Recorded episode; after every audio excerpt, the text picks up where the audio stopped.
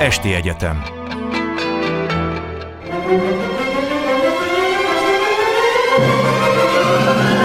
A világ urai Merre rángatják a világ szekerét a hatalmasok? Szénási Sándor műsora Jó estét kívánok! Ma esti vendégünk Bolgár György, kollégám a Klubrádiónál, eh, aki hát azért eh, került most vendégstátuszba ebben a műsorban, mert New Yorki tudósító korában ez még a Magyar Rádió megboldogult Magyar Rádió idejében történt, és New Yorki tudósítója volt a rádiónak, és a, jól emlékszem, és aztán kiderült, hogy már utána néztem, hogy jól emlékszem, írt egy könyvet a New York Times-ról. Már most nagyon nem lehetek biztos a dolgomban, amikor azt állítom, hogy voltak éppen a média, vagy éppen egy napilap is lehet a világ egyik ura, de hát a New York Times oly mértékben lett meghatározó orgánum a világban, főleg azt hiszem a második világháború után, ami hát egészen példátlan, és ezt a státusát valamennyire még őrzi, bár hát nyilván nem a print az, amiben a legjelentősebb mértékben megjelenik. Úgy látom, hogy ilyen csökkenő 840 ezeres print előfizetése van, és egy növekvő 6 milliós digitális előfizetése. Magyarán jelen van ez a lap, még akkor is, ha én annak idején három vagy négy évvel ezelőtt New Yorkban megpróbáltam az utcán venni, és hát nem sikerült.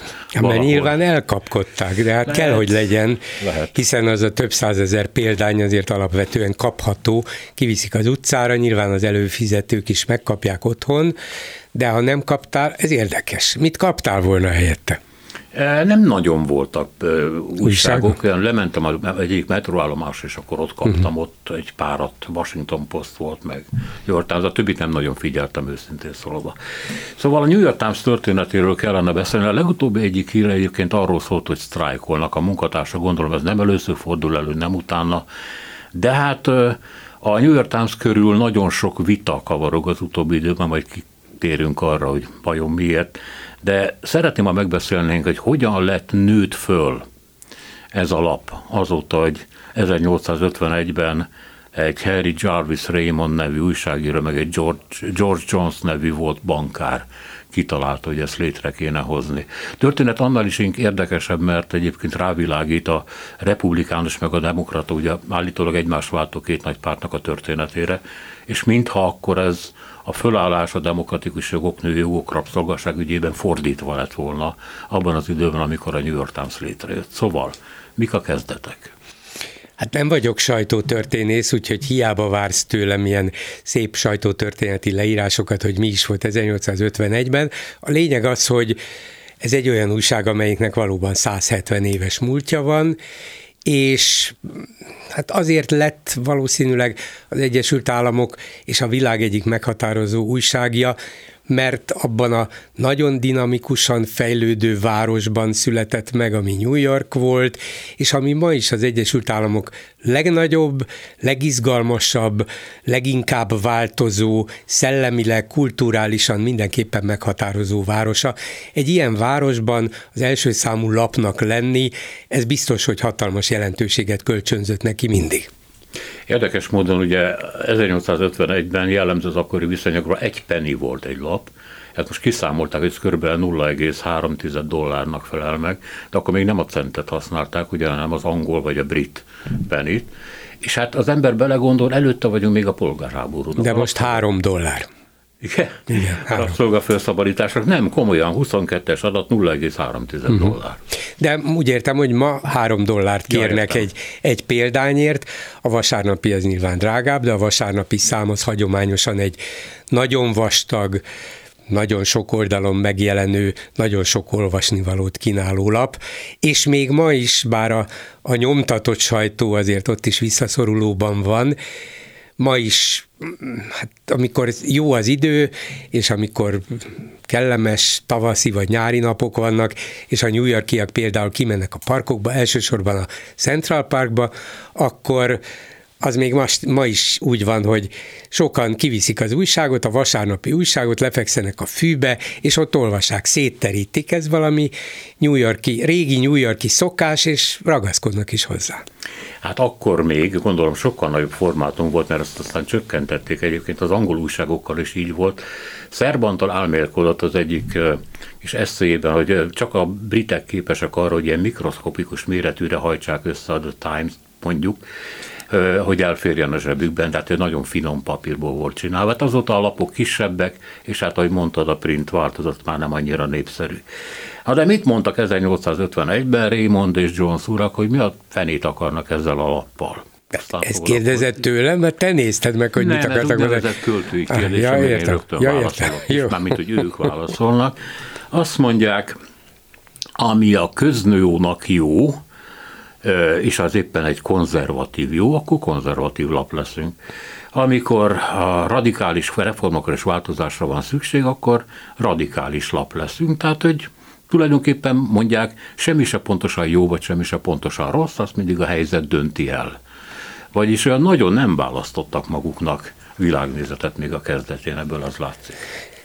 Tulajdonképpen ilyen világnézeti választás talán sose volt a New York Times-nál, bár alapot alapvetően liberálisnak tartották és tartják, de ez nem azt jelenti, hogy eleve eldönti, hogy akkor most nekünk demokratának vagy republikánusnak kell lenni. Hát például a közelmúlt évtizedeire visszanézve, hogy mondjuk kit támogat a lap a város polgármesterének. Az ott ugye egy nagy dolog, hát egy 10 millió városról, már városról van szó, és hogy ki a polgármester, az majdnem olyan, mintha miniszterelnököt választanák Magyarországon, bár akkor a hatalma nincs, de például az utóbbi években Trump egyik leghűségesebb követőjének és emberének számító Rudy Giuliani, republikánus, polgármestere volt New Yorknak, és a New York Times őt támogatta a demokrata jelölt ellenében.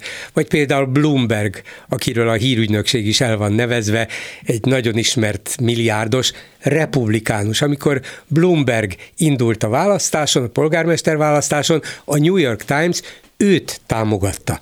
Tehát a lap nem úgy választott magának nem csak csillagot, hanem világnézetet vagy politikai helyet, hogy hát én mindenképpen a demokratákat vagy a liberálisokat támogatom, hanem az adott helyzetnek megfelelően, az adott választékból melyik az, a, amelyik például New York esetében a város leginkább szolgálja, és a leghasznosabb lesz a város lakói számára. Tulajdonképpen ez határozza meg a politikai helyét és a politikai választását, de magát a lapot alapvetően nem ez.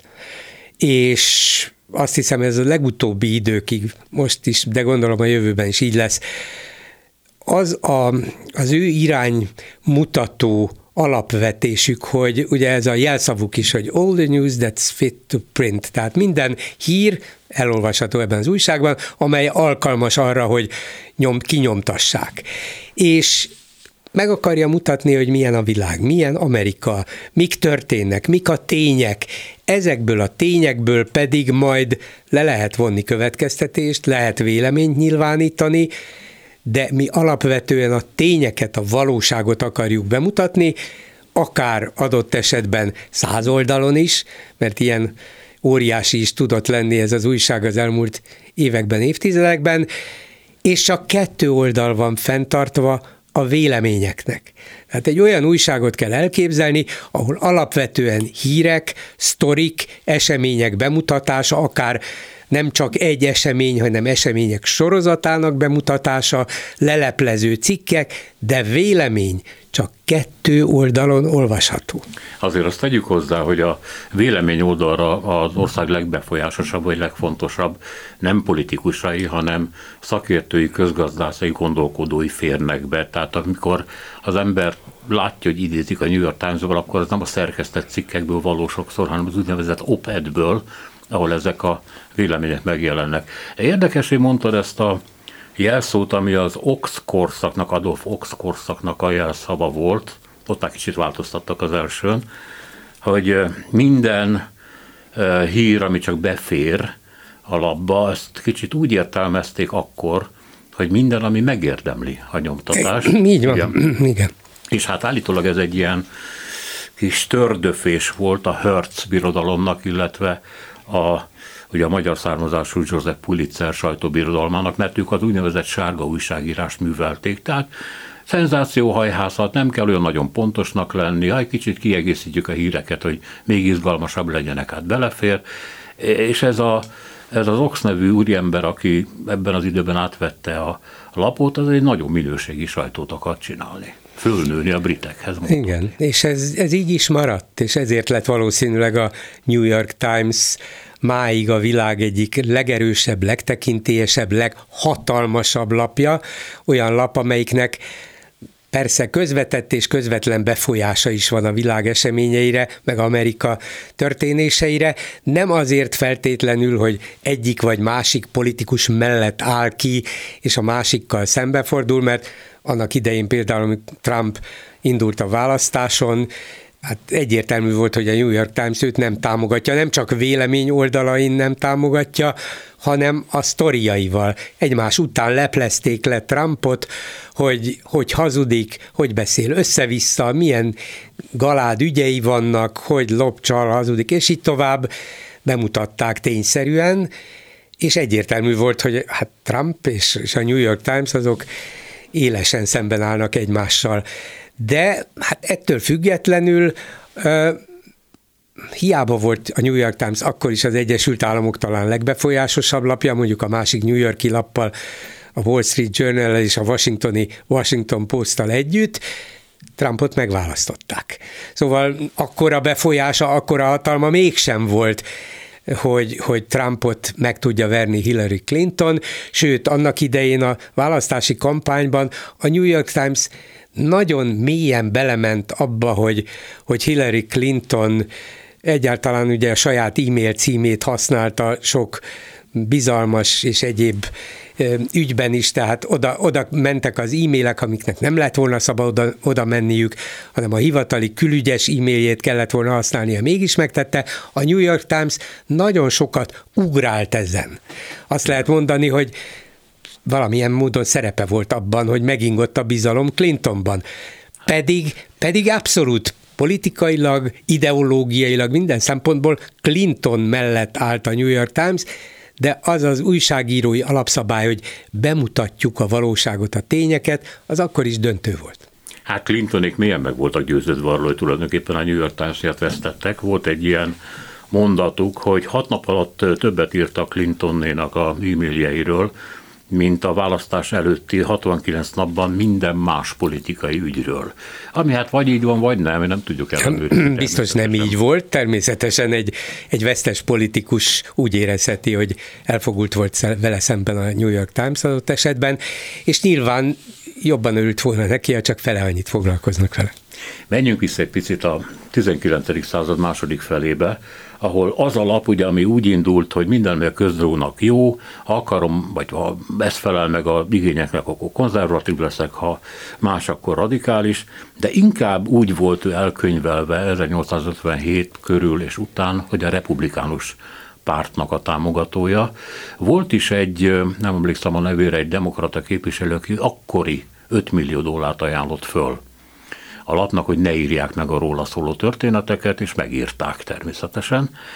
E, és hát akkor, e, illetve pár évvel korábban jön létre a republikánus párt, és hát a mai ember csodálkozva olvashatja, hogy mik voltak a célkitűzések. Tehát a rabszolgaság eltörlése, a női jogok, a szociális reformok, a gazdasági reformok, amik ma már így inkább kicsit a demokratákhoz kötnénk, és valami rémlik is nekem, hogy valami szakértő magyarázta egyszer, hogy mint a két párt, hogy mondjam csak, nem ideológiát, de tematikát cserélt volna egymással. De ideológiát is egyre inkább. A republikánusok voltak akkor a progresszívebbek, a, a polgári jogok, az egyenlőség hívei a demokratákkal szemben, a New York Times pedig tulajdonképpen alapvetően mindig a jó oldalon állt, és ezt a jó oldalt úgy közelítette meg, hogy nézzük a tényeket, nézzük a valóságot, tehát újságírói szempontból, szakmai szempontból indult ki, és általában ragaszkodott is hozzá. Aztán az 1880-as évekből jegyzik meg, hogy a New York Times fokozatosan kezd eltávolodni a republikánus pártól. Nem azért, hogy a demokratákhoz menjen, hanem hogy a politikai függetlensége világosabb legyen, és elemzőként hitelesebb is legyen, és hát ez megtörtént, mondom, az elkövetkező Ox korszakban, amikor hát gyakorlatilag valami elképesztő technikai fejlődést mutattak be. Hát ugye ez a 19. század vége, amiről Verne Gyulának annyi mondani valója volt, hogy miket talál ki az emberiség, hogy hova fejlődik a technika. Ilyeneket lehet találni, hogy 1904, ugye orosz-japán háború, az első kábelmentes telegráf közvetítés. Tehát ott volt, mit tudom én, Port Arthurban, vagy Arthurnál eh, az amerikai tudósító, lelökte az anyagot, és ha jól időzítették, akkor az egy-két óra múlva ott volt a címoldalon, ami azért elképesztő, mondom 904-ben vagyunk, vagy 1910 légi szállítás. Ugye akkor még nem voltak szétosztva nyomdák, hogy akkor átküldik majd kábelen az anyagot, hanem repülőgép vitte, mint tudom én, Portsmouthba, vagy, vagy Amerika másik részére. 19-ben meg hőlégballonnal szállították a újságot Londonba ami azért a pofátlanság teteje volt. Jobbak vagyunk, mint igen, ti. Igen, Bennünket igen. fogtok olvasni.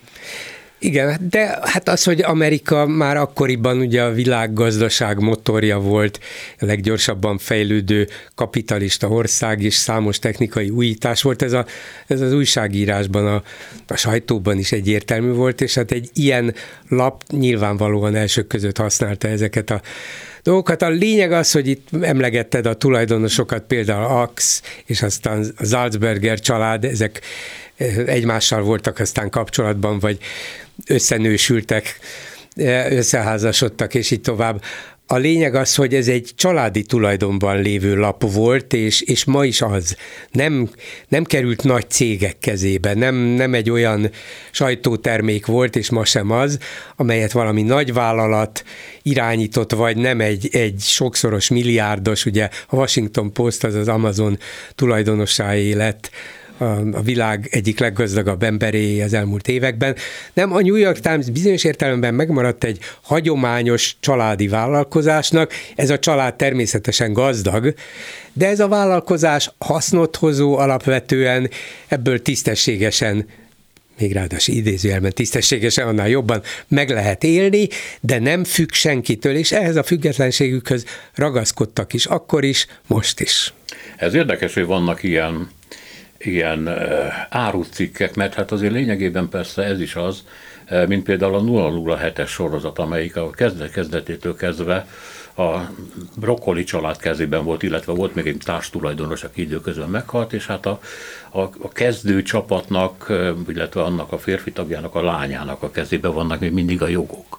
És akkor ez egy ilyen személyes történet is családtörténete, megfeleljek az apámnak, aki ezt így kitalálta, vagy létrehozta, és nyilván itt is ugyanerről lehet szó.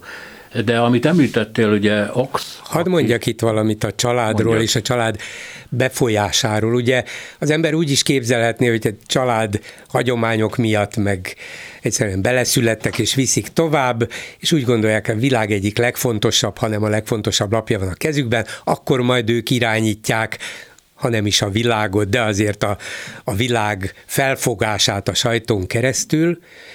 Ez annyira nem így van, annyira nem ez a mindennapi gyakorlat, hogy a, ugye a tulajdonosnak minimális beleszólása van abba, hogy nem mondom, hogy nincs, csak minimálisra korlátozott befolyása van abba, hogy mi legyen a labban, hogy legyen, hogy nézzen ki az a lap ahogy nekem elmondták például annak idején, de erről különböző bizonyítékokat egyéb helyen is lehet olvasni, a tulajdonos az hetenként egyszer, valószínűleg így van ez ma is, de a 90-es évek elején mindenképpen így volt, meg korábban is, hetenként egyszer leült ebédelni, nem a főszerkesztővel, mert a lap egészéhez gyakorlatilag nincs köze, nem utasítja a főszerkesztőt semmire, kiválasztják, ő a főszerkesztő, és aztán csinál, amit akar. Nem mondom, nem állítom, hogy soha nem beszél a saját főszerkesztőjével, de hivatalos intézményes kapcsolata nincs vele. Egy emberrel van, a vélemény oldal főszerkesztőjével, illetve a két vélemény oldal egy főszerkesztőjével, vele egy héten egyszer leül, és megbeszéli, hogy hogy a New York Timesnak mi a véleménye, vagy mi ne legyen a véleménye. Alapvetően ez arra megy ki, hogy amikor választások vannak, akkor a New York Times kit javasoljon, ki mellé álljon, Trump mellé, vagy Biden mellé, vagy a polgármesterek esetében Giuliani, vagy az ellenfele mellé. Ebbe bele akar szólni, valamilyen módon formálisan is a tulajdonos, nem biztos, hogy neki van igaza, neki lesz igaza, de csak a vélemény oldal főszerkesztőjével tart hivatalos kapcsolatot, hogy egyébként mi történik az országban és világban, mit helyeznek az első oldalra, mi a fontos, mi nem, milyen ügyeket tálal a New York Times, minek ad nagyobb hangsúlyt, minek nem, az már a főszerkesztő és a szerkesztőség dolga, nem a tulajdonos fogja eldönteni.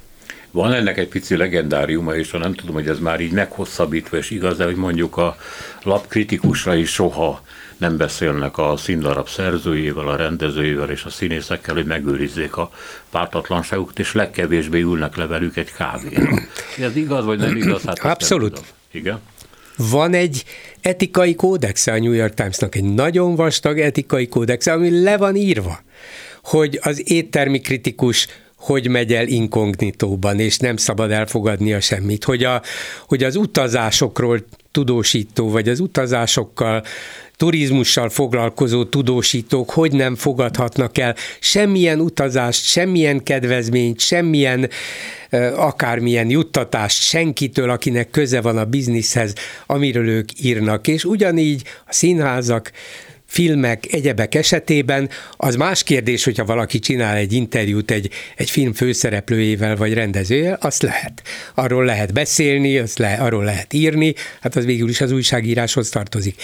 De a kritikus az ebből a szempontból meg kell, hogy tartsa a függetlenségét, és le is van fektetve rengeteg oldalon, hogy a New York Times munkatársai, szerkesztői mennyire kell, hogy távol tartsák magukat mindentől, például, hogy egyáltalán milyen részvényeket vagy kötvényeket vehetnek, vagy nem vehetnek.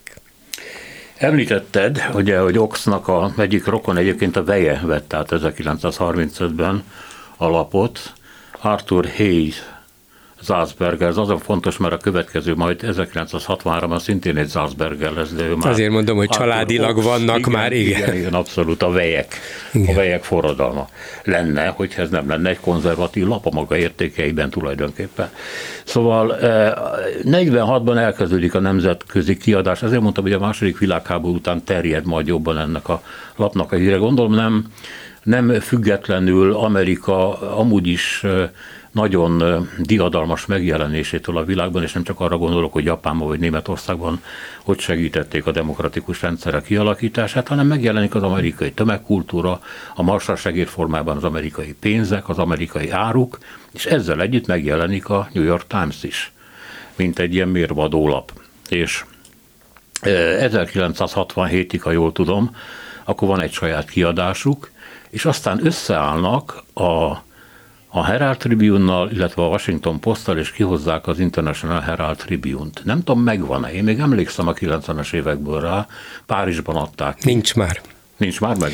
Nincs már meg, Nagyon még, még, eh, még megvolt, talán 2000, nem is tudom, mikor zárult le a perünk, amit végleg, már mint hogy jogerősen megnyert a Klubrádió a média tanácssal szemben, 13 vagy 14, azt hiszem inkább 13, és valaki elküldte nekem az International Herald Tribune másnapi, talán másnapi számát, ahol én vagyok fényképen a címlapon, Na, és a, és a sztori az, hogy a Klubrádió megnyerte ezt a függetlenségi harcot a, az Orbáni média hatósággal szemben. Tehát akkor még létezett néhány évvel ezelőtt átváltoztatták eh, International New York Times-ra, és az már egyedül a New York Times-é volt, de azt hiszem ez, ez sem létezik már print formában. Közbevetőleg, amikor a könyvet írtad, te e, találkoztál a tulajdonosra, vagy a főszerkesztővel, bejutottál egyáltalán a, a headquarterbe, a főhadiszállásra? Igen, bejutottam, ez mondjuk szerencsés pillanat volt, mert én 92-ben írtam ezt a könyvet, és azért a rendszerváltás évei Amerikát is izgalomban tartották, odafigyeltek Kelet-Európára, különben kit érdekelt volna Magyarország, most már egyébként megint érdekli őket, de Orbán miatt, de akkoriban ez egy kivételes hosszú pillanat volt persze. A tulajdonossal nem találkoztam, de főszerkesztővel, sőt főszerkesztőkkel igen, nem is egyszer, és lehetővé tették azt, hogy, hogy bemenjek a szerkesztőségbe, és, és beszélgessek az újságírókkal, szerkesztőkkel. Ilyen kis lukakban ültek már akkor? Nem, a... nem, éppen, hogy, hogy ilyen nagy termekben voltak az hát újságírók. Igen, igen. Hát nem mindenki volt talán egyben, arra már nem emlékszem, de az a nagy termes megoldás volt már pedig ugye sok, nem is egy nagy terem kellett, hanem sok nagy terem. A New York Timesnak ma is körülbelül 2000-es a szerkesztősége. Két ezer ember. Azért, a külsősök. Hát persze, külsősök is vannak, meg egy csomó háttérszemélyzet, meg minden, ami kell, tehát ez egy több ezres nagy vállalat, de hogy a szerkesztőség körülbelül 2000 emberből álljon, azért el lehet kép, képzelni azt, hogy ez egy mennyire komoly nagyvállalat, hogy itt milyen komoly munka folyik, hogy nem egyszerűen jön egy újságőr, hogy van egy sztorim, ezt megírom, jó, írd meg, aztán berakjuk. Nem, ennek rengeteg olyan lépése, fokozata van, nem kerülhet be csak úgy valami, mert ez az újságíró hozta, nem, azt megnézi a rovatszerkesztő, megnézi a, a szekció szerkesztő, megnézi az ügyeletes szerkesztő, adott esetben főszerkesztő, szóval végig megy egy olyan kontrollon, hogy az alap tényleg mértékadónak kell, hogy számítson. Nem lehet csak úgy egy cikket elhelyezni, helyezni benne, még így is történnek hibák, baklövések, akár hamisítások is, még egy ilyen lapnál is, de egy olyan kontrollrendszer van bevezetve, és ugyanakkor annyi mindennel képesek foglalkozni, akkor a tömegnyi helyet töltenek ki az újságban, papíron és interneten, hogy ehhez ekkora tömegű szerkesztőség kell. Gyakorlatilag ezek az anyagok naponta csatáznak azért, hogy megjelenhessenek. Persze. És ugye aki nem nagyon fér be egy idő után, azt úgy megjegyzik maguknak, hogy hát nem biztos, hogy ez a kollega nekünk kell. Persze, persze, hát az egy nagy nagy megtiszteltetés valakinek az újságíró körökben, ugye a New York Times-nál dolgozhat, vagy dolgozhatott, és törekszenek is rá, nem biztos, hogy ott a legjobbak a fizetések, de a New York Times-nál dolgozni az, az egy különleges érdem, azt, azt ki kell érdemelni, és ennek megfelelően van számon tartva. Lehet támadni a New York Times-ot, támadják is rengetegen, itt Magyarországon például az Orbán kormány és médiája külön előszeretettel, de Amerikában is persze, mert ugye a liberális vezérhajónak van beállítva és minősítve, és aztán ott is élesedik ez a kultúrharc és médiaharc a jobboldali konzervatív vagy szélsőséges konzervatívok és, és a liberálisok között, de ettől függetlenül a New York Times az annyira fontos, hogy még Trump is, aki állandóan hadban állt vele, azért állt hadban vele, mert tudta, hogy az a legfontosabb. Azzal szem, őt kellene legyőzni, őt kellene megsemmisíteni, őt kellene hitelteleníteni. Nem sikerült, de az ellenség az volt. 63-ban jön a második Salzberger, Arthur Ox, aki 92-ig húzza, és hát ez nagyon szép hosszú időszak, és van itt eh, még valamiről beszélnünk kell a lap kapcsán, azt tudni, hogy a, az amerikai sajtószabadság intézményisüléséhez mit tett hozzá, és hát úgy tűnik, hogy sokat. Van itt 64-ben egy ilyen libel case, tehát egy ilyen rágalmazási per, amiben a legfelsőbb bíróság mondja ki, hogy illetve létrehoz egy kategóriát, a tényleges rossz indulat kategóriáját. Ugye nagyon sokan támadták a, a cikkeket, az újságírókat, hogy ezek elfogultak, hazudnak, rágalmaznak, becstelenítenek bennünket. És azt mondták ki a legfelsőbb bíróság, hogy amennyiben a felperes nem tudja bizonyítani, hogy a kiadó vagy a szerző ö, szándékosan hazudott, tehát tudta, hogy az állítása hamis mégis közölte, ha ez nem sikerül, akkor az a cikk sajnos teljesen rendben van, és ezzel hát nagyon komolyan szilárdította amerikai sajtószabadságot. Igen, ez volt az a bizonyos Sullivan ügy.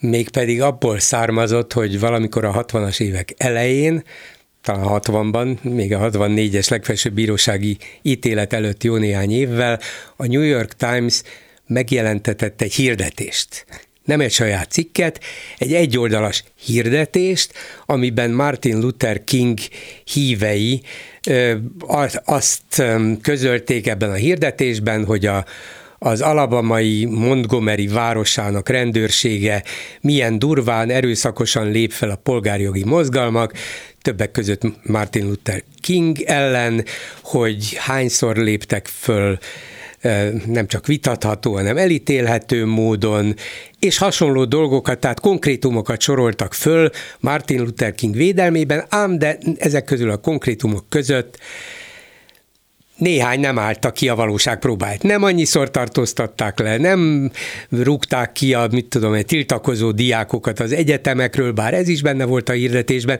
és így tovább. Tehát maga a hirdetés tartalmazott néhány valótlanságot. Ezen az alapon a Montgomery rendőrség főnöke, ez a bizonyos Sullivan, beperelte a New York Times-ot, hogy olyan hirdetést közölt le, amiben rágalmazzák a Montgomery rendőrséget, hiszen alaptalan dolgokat állítanak. Első fokon egy helyi bíróság neki adott igazat, elítélte a New York Times-ot.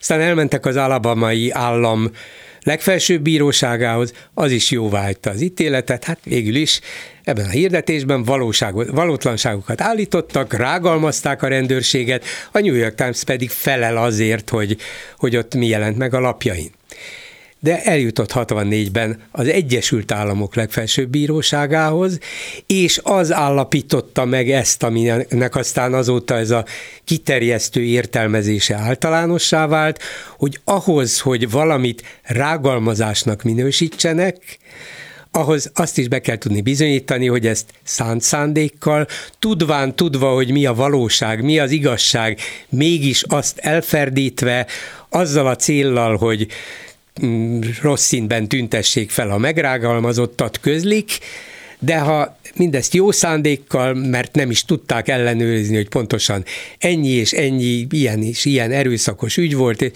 akkor nem vonható kétségbe alap jó szándék, a tisztessége, és a, mondjuk a, a közszereplőknek beleértve a rendőrséget el kell tudni viselniük, hogyha néhány tévedés is belecsúszik. Persze, egy ilyen. Kell, az, az egy másik kérdés, igen, de rágalmazással elítélni a New York Times-ot, és azóta másokat sem lehet. Tehát Amerikában a közszereplőknek ma rendkívül nehéz dolguk van, ha azt akarják bebizonyítani, hogy az illető szánt szándékkal az igazságot, a tényeket ismerve, azokat szándékosan meghamisít állítva állított róluk valami valótlant. Igen, mint a labda átkerült volna a másik térfélre, de hát olyan sokáig pattogott az egyiken, hogy végül is ennyi talán kijár.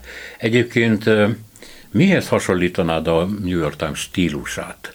A szerzők egyéni stílusának vannak-e lehetőségei, szabadságai, vagy pedig kicsit, mondjuk a magyar példát vennénk, mondjuk a HVG-t vesszük, ahol egy, van egy szerkeszt, úgynevezett szerkesztett stílus, ami senki nem jellemző különösen, a lapra igen. Ez utóbbi.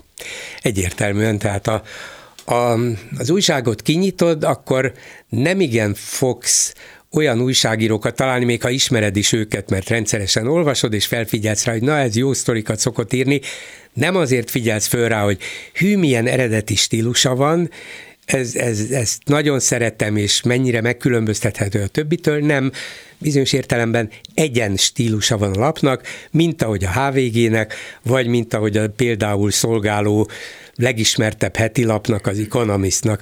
Ott ráadásul alá sincsenek írva a cikkek a brit amerikai Economistnál, hanem minden egyes cikk névtelenül jelenik meg, éppen azért, hogy jelezze, hogy mi a valóságot közöljük, nem XY-nak a tudósítását, nem XY-nak a szemén vagy a tudatán át értelmezett valóságot, hanem igyekszünk a tényeket, a hát valóságot bemutatni. Úgy neves újságírónak lenni, mondjuk. Az hát egyrészt lehet, mert az újságírót nem feltétlenül a stílus teszi, Magyarországon igen.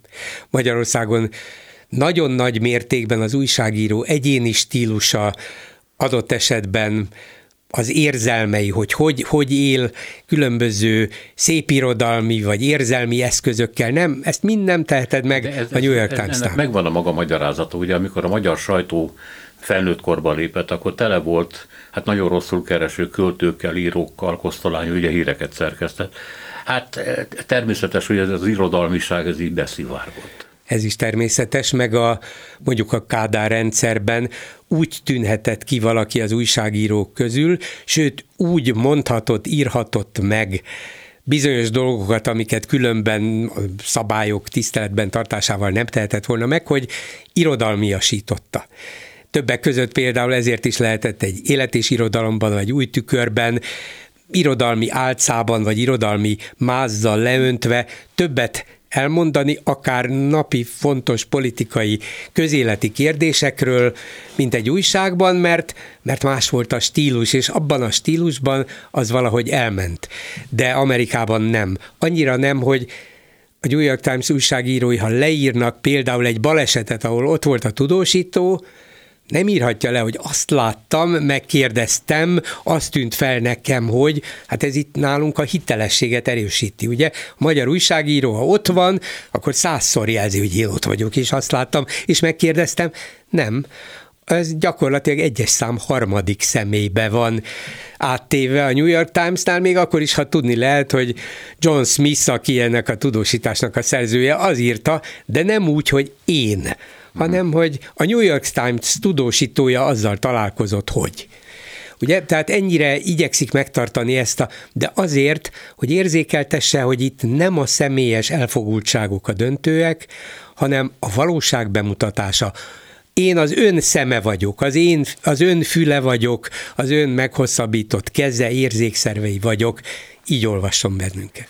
Igen, hát így mondjuk a kelet-európai olvasónak néha kicsit komikus ez a mindenáron pontosságra törekvés, hiszen legalább két halottja van a összeütközésnek, ami hát most vagy két halottja van, vagy egy igen, se, tehát igen. ez minden. De... Igen, annyira így van ez, hogy hogy amikor valamit idéznek valakitől, legyen az fontos ember vagy nem, és az illető mondjuk nem teljesen pontosan fogalmaz, de, de nem is bután, nem is feltűnően rosszul, csak valami egyeztetés nem stimmel, vagy kihagy egy névelőt, akkor nem teszik bele az érthetőség kedvéért azt a határozott névelőt, hanem csak úgy, hogy jelzik, hogy az illető nem mondta ki, de mi beletesszük még azt a hiányzó névelőt is, nehogy meghamisítsák azt az eredeti mondatot. Igen, Aha. igen.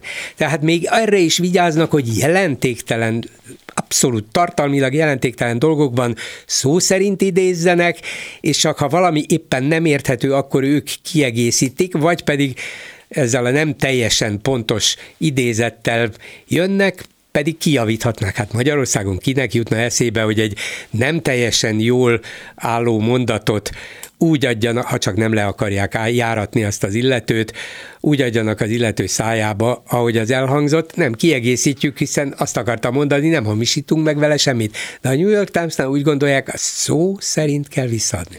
Ebből következően divat-e az mondjuk a New York Times-nál, hogy valaki, nagyember, kisember, középember ad egy interjút, majd amikor kész van, akkor fölhívja az újságíró, hogy igen, és akkor azt mondja, hogy igen, akkor küldj át, legyen szíves, el fogom olvasni. És mondjuk beleír.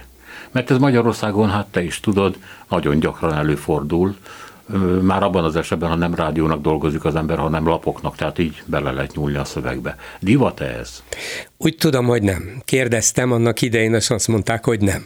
Abban a pillanatban, hogy leül az illető, ezzel megadja azt a szabadságot az újságírónak, hogy azt idéz tőle, amit akar, legyen pontos az az idézet, de hogy majd én utólag megváltoztatom, hogy arra a kérdésre mit válaszoltam akkor, az nem megy.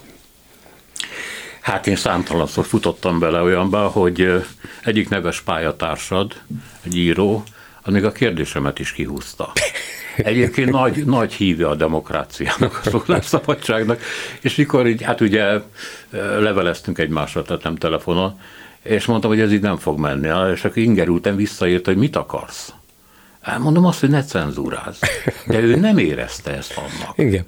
Mások a szokások, mások a gyakorlataink, és pedig ha meggondoljuk, hát tényleg itt vagyunk mi ebben a műsorban, az lehet, hogy valamit meg fogsz vágni belőle, mert két és fél perccel esetleg hosszabb lesz a felvétel, bár akkor lehet, hogy csak a hírek tolódnak el két és fél perccel, de egyikünk se gondolja azt, hogy na most akkor átvágjuk az egészet, és hát ha valamivel egyszer csak megváltoztatjuk a dolog tartalmát. Már pedig egy ilyen interjúnál az illető nyilván azért kéri vissza, hogy ő magát a lehető legjobb színben tüntesse föl, így utólag elolvassa, nem is vagyok olyan okos, nem is vagyok olyan pengeéles, nem is vagyok olyan szellemes. Hát majd utólag beleírom. Nem, az egy másik alkalom. Azt az alkalmat, amikor mi interjút csináltunk egymással, vagy beszélgettünk egymással, nem hozhatjuk vissza. Ez annak a lenyomata. De még egy dolgot még visszatérve, mert kérdezted, hogy meg lehet-e ismerni újságírókat a stílusuk alapján? A vélemény oldalon igen. Tehát ott vannak olyan újságírók, akik nagyon, nagyon sajátos stílusban, nagyon eredetien, akár humor eszközeit használva, akár nagyon színes írói eszközökkel írják meg a véleményüket, és az rendben is van. Azt elfogadják. Csak a lap 98%-ában, nem ahol, ahol a sztorikat írják. Térjünk rá a lap talán legnagyobb dobására, nem tudom, hogy az-e, mert hát ezzel lehet vitatkozni, de mondjuk ebből Hollywood filmet csináltak, akkor mégis valami nagy dolog, ez a úgynevezett Pentagon iratok, 1971. Ebben nem csak a New York Times van benne, hanem a Washington Postnak is volt egy sorozata. Ez arról szólt, hogy a State Department egyik embere, meg is van a neve, várja, fölírtam magamnak. Daniel, Daniel Ellsberg. Ellsberg, igen. Annyira, annyira igen. jegyez meg a nevét, hogy ez az ember még él, ugye 71-es történet, éppen a napokban láttam, talán a BBC-nek adott interjút, talán a Hard Talk-nak. Igen, 91 éves, és még mindig abszolút friss, és, és reméli, hogy minden ezzel kapcsolatos irat majd előbb-utóbb teljesen nyilvánosságra kerül, bár alapvetően már mindent tudunk, de még adott esetben arra is számít, hogy még lehet, hogyha ő bizonyos dolgokat most nyilvánosságra hoz, még akkor bíróság elé fogják állítani. Szóval él és harcol. A Pentagon iratok pedig arról szól a történet, hogy ugye kiszivárogtatta a különféle iratokat, dokumentumokat a vietnámi háborúról. Ez azért lényeges, mert még Johnson ígérte meg, hogy nem fogja kiterjeszteni a háborút, és ezt az ígéretet az elkövetkező, vagy utána következő amerikai elnök Nixon is tartotta, miközben épp akkor terjesztették ki Laos bombázására, vagy Észak-Vietnám bombázására. Tehát az amerikai elnökök állításából ez, vagy szinte semmi nem volt igaz.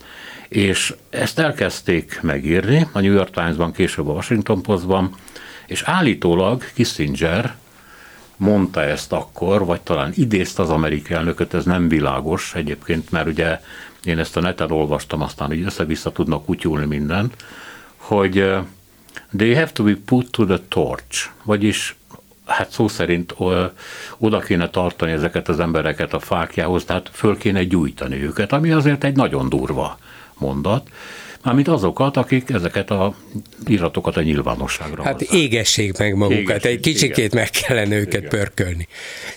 Igen, hát ez egy nagy sztori volt ez a Pentagon papírok sztori. A New York Times um, a New York Times etikai kódexében az is benne van, hogy a lap nem szerezhet meg törvénytelenül anyagokat. Tehát ami, amiről eleve tudod, hogy, hogy az um, szigorúan bizalmas, és te nem a törvényeknek megfelelően, tehát mondjuk a Freedom of Information Act alapján jutottál hozzá, hanem valamilyen módon, csalárdmódon, akármilyen módon azt ki um, szedted valahonnan, megszerezted valahonnan, vagy kiadtad magadat valakinek, tehát például ugye a legutóbbi friss történet itt nálunk, hogy a Hír TV egy riportere kiadta magát a tanít nem nagy ügy, tanítanék mozgalom egyik tanárának, és felhívta párbeszéd elnökét, hogy adjon neki tanácsot, Na, ilyet a New York Times-ban az etikai kódex alapján nem lehet. Ott csak úgy lehet felhívni párbeszéd, vagy akárkinek az elnökét, hogy jó napot kívánok, XY vagyok, a New York Times tudósítója, ezt és ezt szeretném kérdezni, hogy én kiadjam magam valaki másnak, ez tilos. Ez megtévesztése annak, akivel nem értek egyet, vagy annak, akivel egyet értek, vagy akit csőbe akarok húzni, csőbe húzni tilos. No, tehát ezeket a, és a törvényeket betartani meg kötelező az újságíróknak is. De itt azért volt egy olyan, olyan fajta mm, bizonytalanság, hogy itt leleplezték az amerikai politikának a, azokat a hazugságait, amelyek alapján ugye egy háborút is indítottak, és ezek valódi iratok voltak, amelyeket nem ők csempésztek ki, nem ők szereztek meg törvénytelenül, hanem a minisztérium egyik alkalmazottja.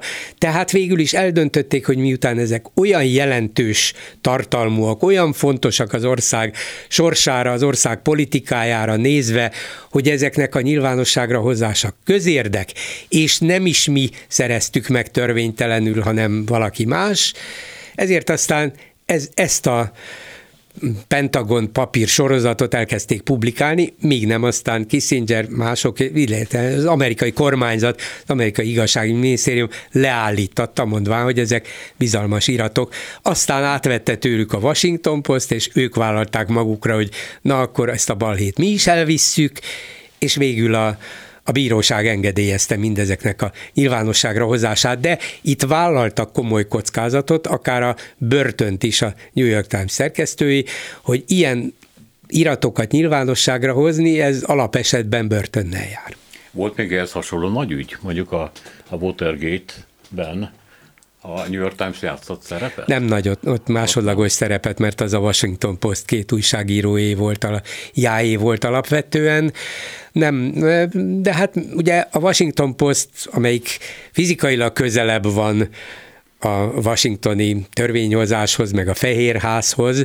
Nagyon fontos újság és nagyon sok dolog oda szivárok ki, vagy oda szivárogtatják ki, és az ő óriási szerkesztőségük Washingtonban van, míg a New York Timesnak a washingtoni irodája, bár az is egy ilyen százas nagyságrendű, tehát a magyar lapok bármelyikénél nagyobb a New York Times washingtoni irodája, de az mégsem egy washingtoni újság, hanem New Yorki újság, bár persze ma már amerikai lapnak minősül, nem helyi lapnak elsősorban.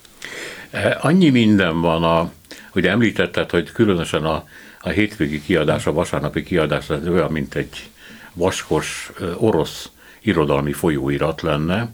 Tehát a, a housingtól kezdve a sporton át, a különféle sztárok életéről, meg a velük készült interjúkon keresztül, mind, tehát e, egyszerűen ilyen napokra szól olvasmány, bár nyilván az emberek, ami nem érdekli őket, mert szét van szedve tulajdonképpen alapbelül, csoportosítva van, tehát ki tudod dobni a housingot, ki tudod dobni a sztárokat, mert nem érdekelnek, és akkor a többit olvasod el.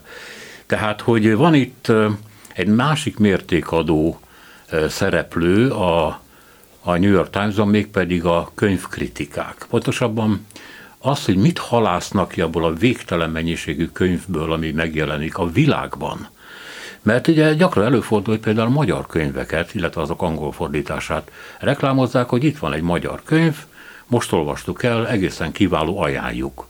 És ez odáig ment, most valamelyik magyar könyves volt, ezt így sok-sok év után detektálta, és van egy külön polca, ezt éppen valamelyik nap láttam, hogy a New York Times ajánlásával, és ott vannak angolul azok a könyvek, amiket az előző héten vagy hónapban a New York Times kiválasztott. Tehát tulajdonképpen divatot is teremtenek, piacot is teremtenek, embereket, költőket, írókat dobnak föl. Aztán, hogy fönnmaradnak, az már az ő dolguk.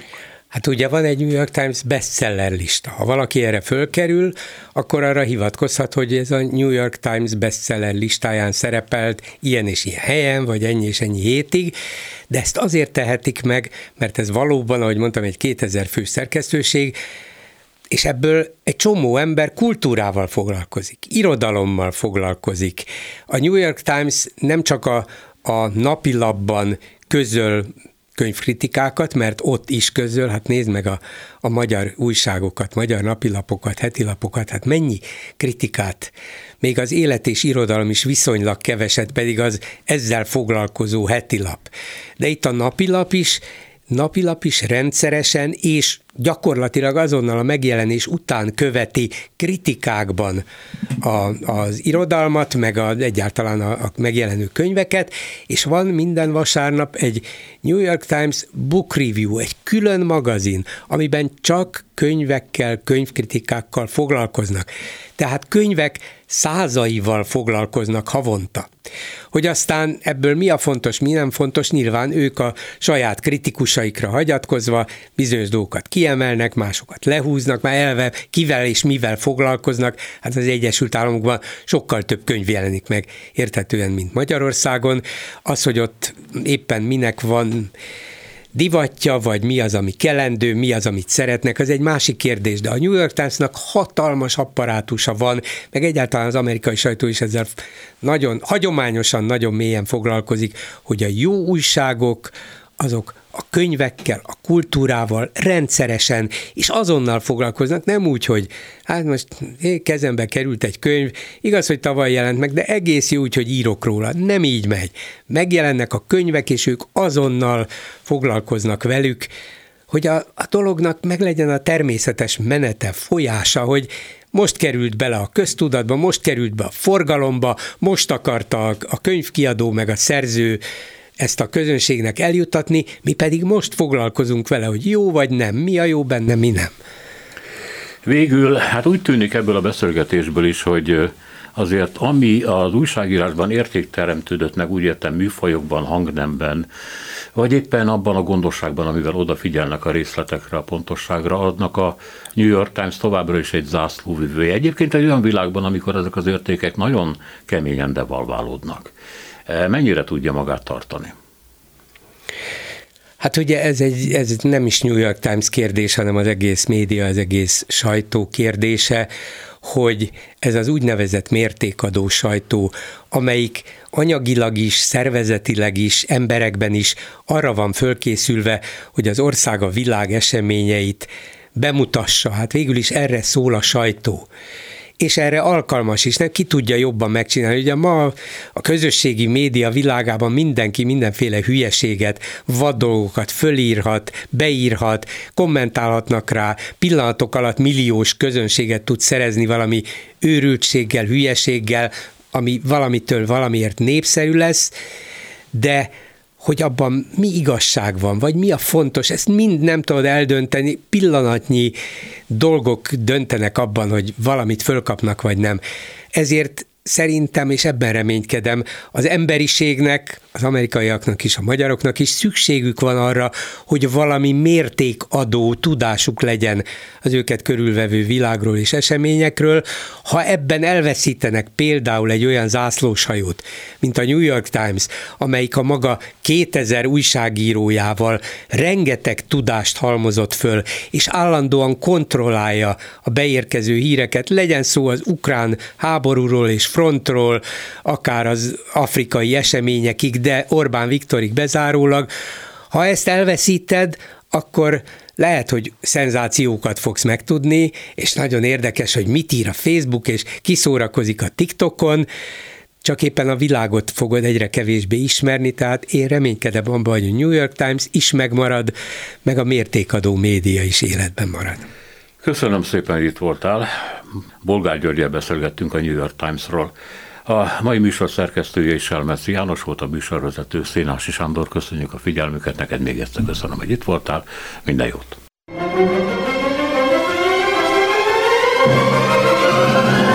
A Világ Urai című műsorunkat és Szénási Sándor műsorvezetőt hallották.